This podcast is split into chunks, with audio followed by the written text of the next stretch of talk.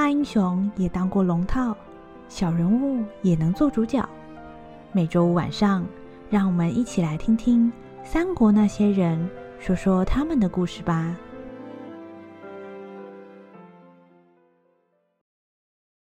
第八集，那个不想杀绿伯奢的人。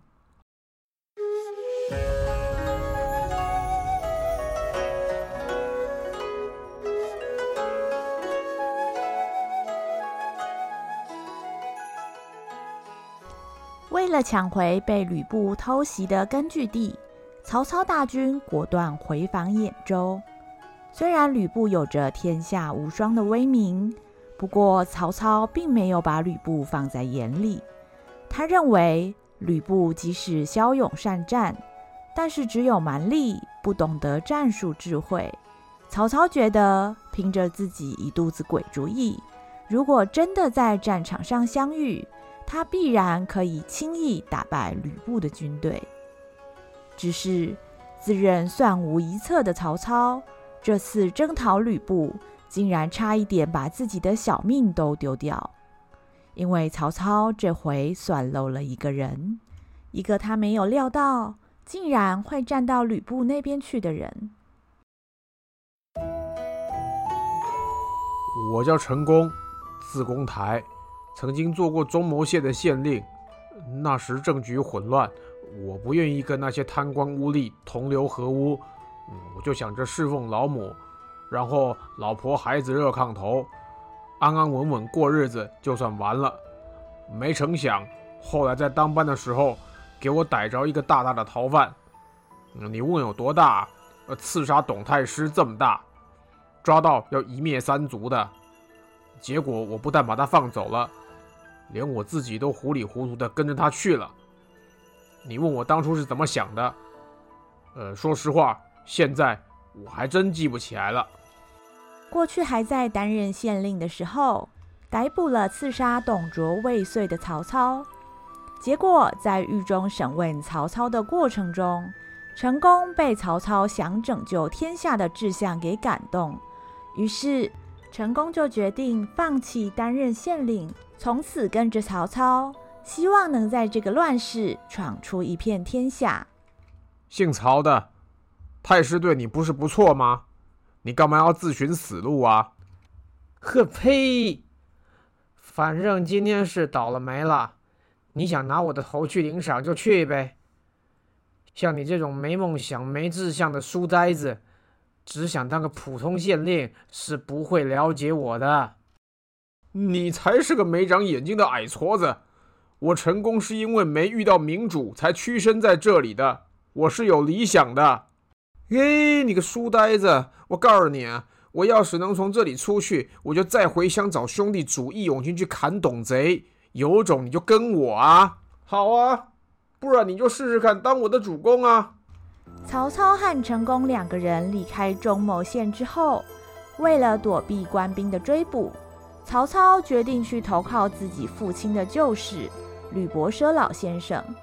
吕伯奢见到曹操，就像见到自己的儿子一样，热情款待两人，还说要到隔壁村去买酒，为两个人接风洗尘。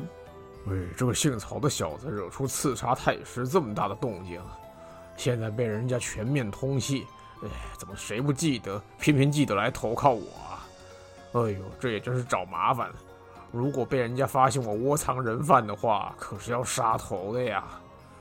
哎，巴拉巴拉，江湖救急嘛。谁叫他老头子曹嵩是我的老朋友呢？何况这个小子是为了为民除害呀。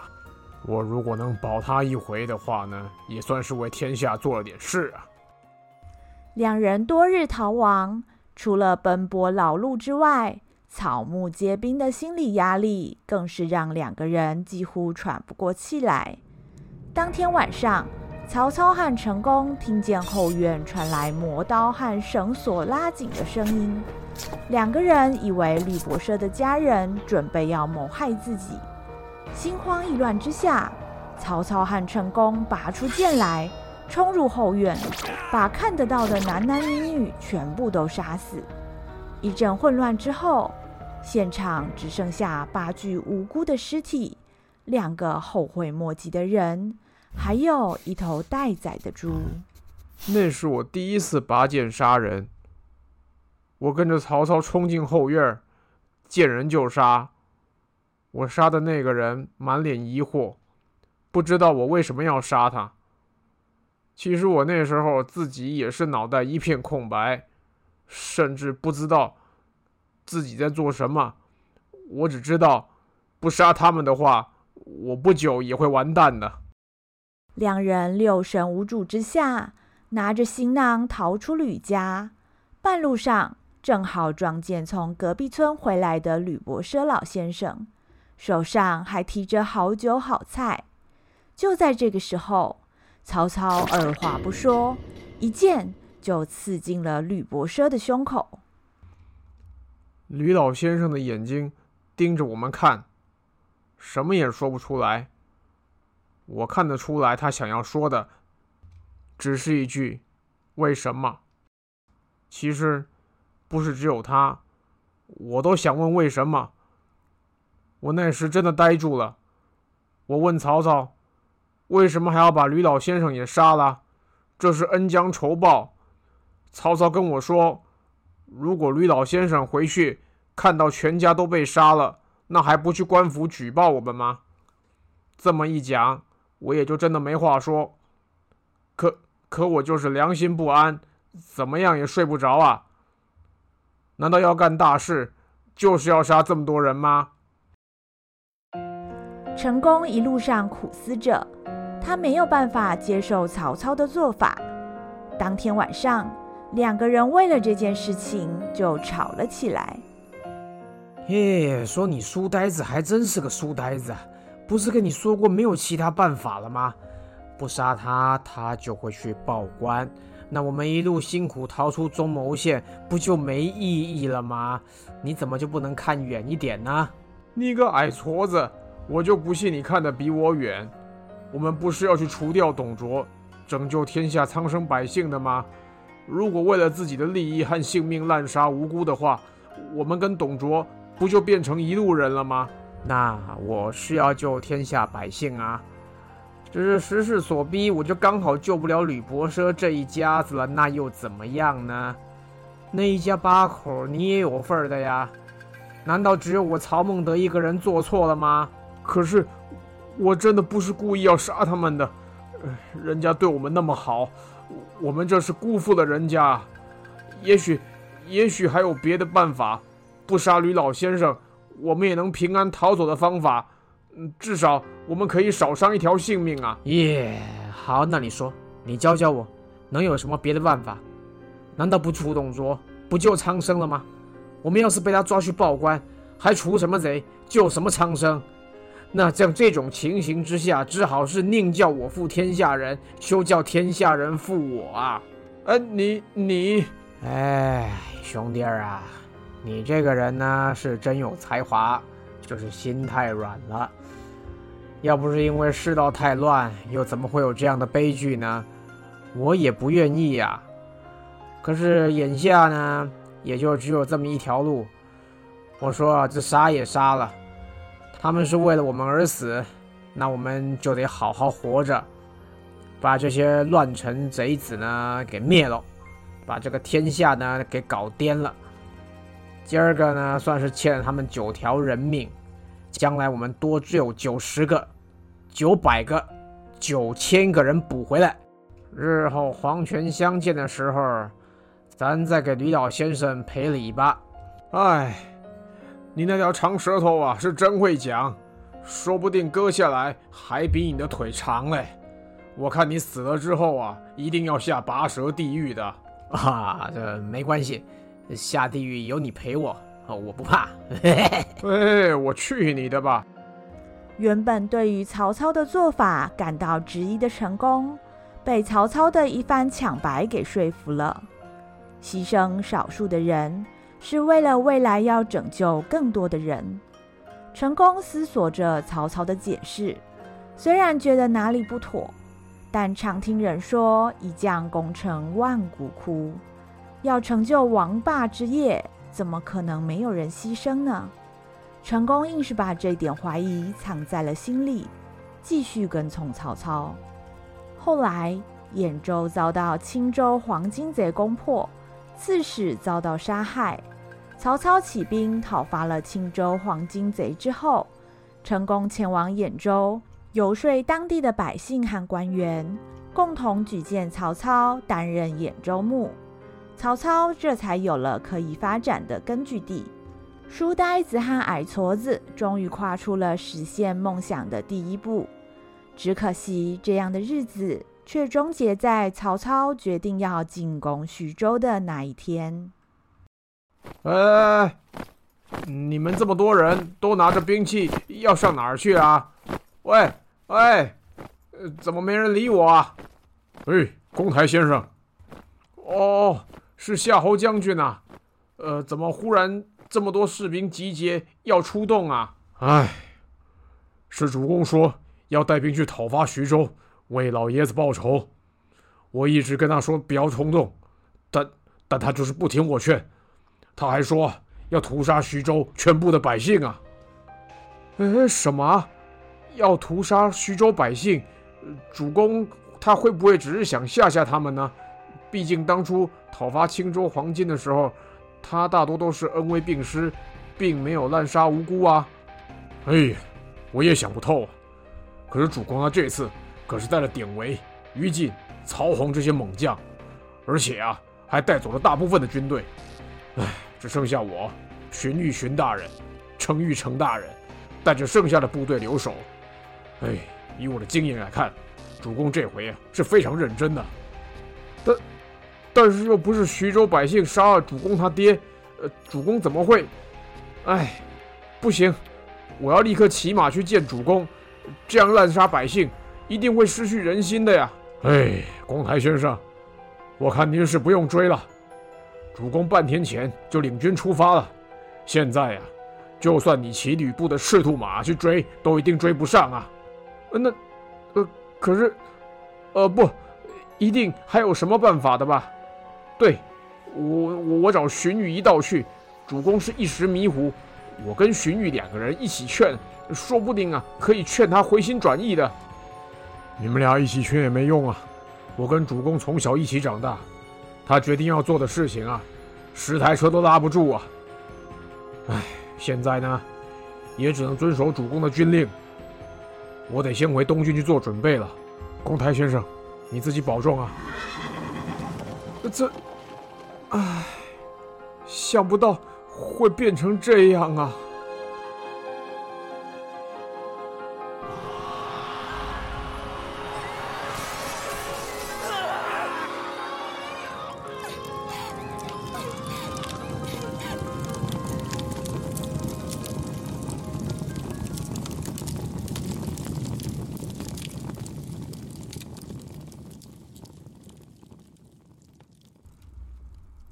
曹操常常吓唬人家，我估计青州黄巾贼和周边的流寇有一半啊都是被他唬到才投降的。我当初以为这就是曹操厉害的地方，非必要的时候他是不杀人的，靠着他的手腕或许可以少流一点血，所以我后来对于吕伯奢老先生的事情也就比较释怀了。哪知道他真的带兵去屠杀百姓啊！路上堆起来的尸体，把泗水的河道都给堵住了。我跟荀彧在鄄城听到这个消息的时候呢，都大吃一惊，怎么能这样办事呢？那时候我觉得人生的目标忽然改变了。不管大汉王朝现在的乱臣贼子有多少，唯独你这个曹孟德，我非阻止不可啊！成功对于曹操决定要屠杀徐州臣民的决定彻底的失望。最初他们的目标是要扫除祸乱汉室的奸臣，让全天下的百姓能够免除刀兵战祸。但是当成功发现自己托付理想的对象不但没有以拯救百姓为优先，反而为了扩张地盘恶意屠杀人民，这一次曹操真的做得太过分，成功觉得无论如何他都应该要阻止曹操的暴行，所以成功偷偷的下定决心要忍痛离开他共事已久的矮矬子曹操。要阻止曹操，单凭成功一个人的力量是不够的。成功私下前往游说陈留太守张邈，趁着曹操的大军开往徐州防守空虚的时候，偷袭曹操的大本营兖州。张邈原本就对日渐强大的曹操心生忌惮，便接受了成功的建议。无巧不成书的是，当初被李傕郭汜打败，逃出了关外的吕布，为了生存下去，正四处寻找可以投靠的对象。辗转之下，刚好也来到了张邈的帐下。张邈这个人，以前跟曹操是铁哥们，年轻的时候，据说还跟袁绍都是同一路的。唉，看来是当初跟曹操越熟的，后来都越怕他。而且他手下现在还来了那个号称天下无双的吕布。我跟他们说，这回趁曹操不注意，把他连根拔起，然后共图大业。张邈估计也是在等待时机的人，我一讲他就答应了。成功说服了张邈和吕布。就在曹操大军离开不久之后，成功便暗中打开了关口，引导张邈和吕布的军队进入兖州。由于曹操对于徐州势在必得，将大部分的文臣武将都一起带往了前线，只剩下荀彧、程昱、夏侯惇等人留守兖州。吕布得到张邈的帮助，加上原本自己的骑兵部队，简直是如虎添翼，军队势如破竹。短短时间之内，兖州大部分的郡县都落入了吕布和张邈的手中。嗯，可恨！早知道成功这家伙是奸细，我就一枪把他给刺了。现在大军压境了，荀大人，我们应该怎么办？将军勿忧，还有鄄城、东阿、范县三座城池在我们手中，现在士兵和百姓一定非常慌乱，我们必须不动如山，稳住局势。我已经派出使者前往徐州向主公求援，另外劳烦程昱程大人前往安抚三城的军民，而阻挡吕布和张邈的攻势，就得靠您和曹仁曹将军继续死守。这是最黑暗的时刻，但是如果我们能撑过去，就能够等到黎明的一线曙光啊！在荀彧、程昱、夏侯惇和曹仁的拼死努力之下，终于守住了鄄城、东阿、范县三座城池，而曹操的大军也千里迢迢往兖州赶回来。此时的曹操还不知道吕布的背后有成功和张邈的存在。曹操虽然遭到了偷袭，不过依旧自信满满，准备一举拿下吕布，夺回自己的地盘。曹操军和吕布军在濮阳相遇，交锋几次，曹操竟然完全占不到便宜。恼羞成怒的曹操决定改变战术，在黄昏袭击吕布的营寨。曹操认为之前败给吕布几次，吕布必然疏于防备，这么一来一定可以趁虚而入，夺取营寨。不幸的是，那是一座被当作诱饵的营寨。曹操大军夺取营寨之后，陆陆续续安置队伍和军械，正准备稍事休息，隔天再进去其他据点。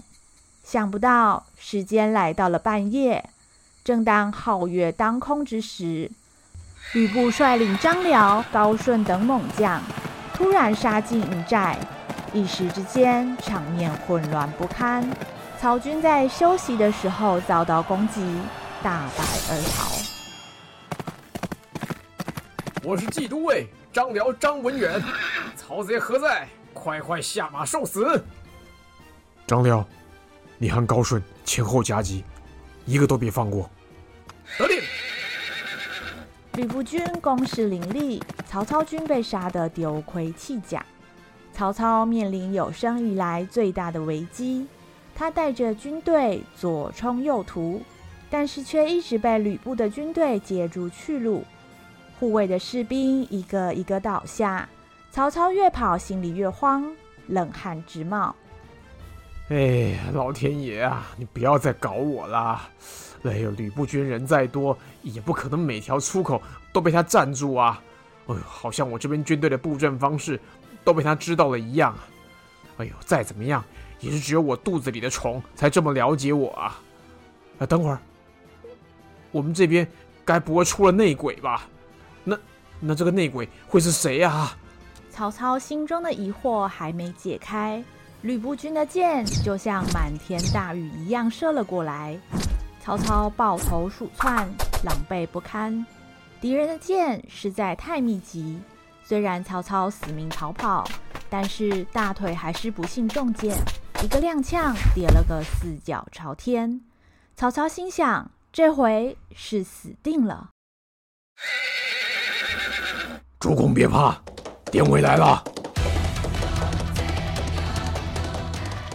就在千钧一发之际，曹操忠心的护卫猛将典韦冲出了人群，挡在曹操的前面，左手拿着一块打门板帮曹操挡住一波弓箭的攻击，右手夹着十几支铁戟。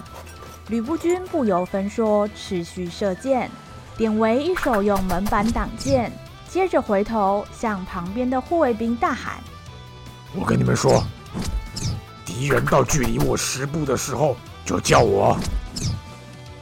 呃，十步了。嗯，敌人到距离五步的时候，再叫我一次。呃，五步了，五步了。嗯，距离刚好。来了。典韦左手将插满箭石的门板向前一甩，砸中了几个射箭的敌军。紧接着，他又将手中的十几支铁戟一支一支就像流星一样射了出去，每次一击就有一个敌军应声倒地。典韦一连射倒十几个敌军，就像天兵神将一样。吕布军看到典韦如此神勇，一时不敢再前进。典韦趁此机会一把拎住曹操，立刻上马逃出吕布军的包围，曹操这才捡回了一命。吕布军大胜而归，回到濮阳城里，全军正在庆贺胜利。而谋划这一切的成功，本该是这次战役的大功臣，但是他的心中却充满了矛盾。唉，说来奇怪，我跟曹操应该是恩断义绝的状况，可是当曹操竟然死里逃生的消息传来之后，嗯。不知道为什么，我好像松了一口气。可能从头到尾，我都不想杀他吧，或者说，我真的没想过要杀人。但是曹操这个人的个性我是知道的，只要留有一口气在，他是断然不会放弃理想的。也就是说，若是真的要救天下，我就得想办法要了曹操的性命才行。知道自己必须狠下心来的陈宫，又规划了各种计策呈给张邈和吕布，再度将曹操打得灰头土脸。但是曹操毕竟不是省油的灯，经过了几次惨败，曹操重新评估吕布的实力，同时曹操也知道了吕布之所以变得如此难缠，除了有张邈的支持之外，最重要的是成功投到吕布的阵营去了。嗯，想想不到啊，嗯，偷偷在我背后捅上一刀的，竟然是那个书呆子啊！当初为了吕伯奢的事情，跟他苦口婆心讲了那么久啊，到头来啊，他还是没真听懂啊。那不过呢，他可是真有口才，连张邈张大头呢都能劝来对付我。张大头跟我也算多年好友了，哎，怎么今天翻脸跟翻书一样啊？哎，所以说啊，这个人世间的友情、忠义这回事呢，咱们是不能把它看得太重，嗯，不然的话呢，难免要伤心的呀。成功与曹操两人原本怀抱相同的志向，但是最终却没有走上同一条路。即便有着许多的惆怅和疑惑，这场吕布和曹操的争斗，或者应该说，这场成功与曹操的争斗，却已经没有办法再回头了。自从知道成功在吕布阵营出谋划策之后，曹操也知道，如果要取胜的话，他就必须拿出十二万分的专注力去应对。面对拿出真本事的曹操，成功也感觉到棋逢敌手，双方阵营你来我往，一仗又一仗的打下去。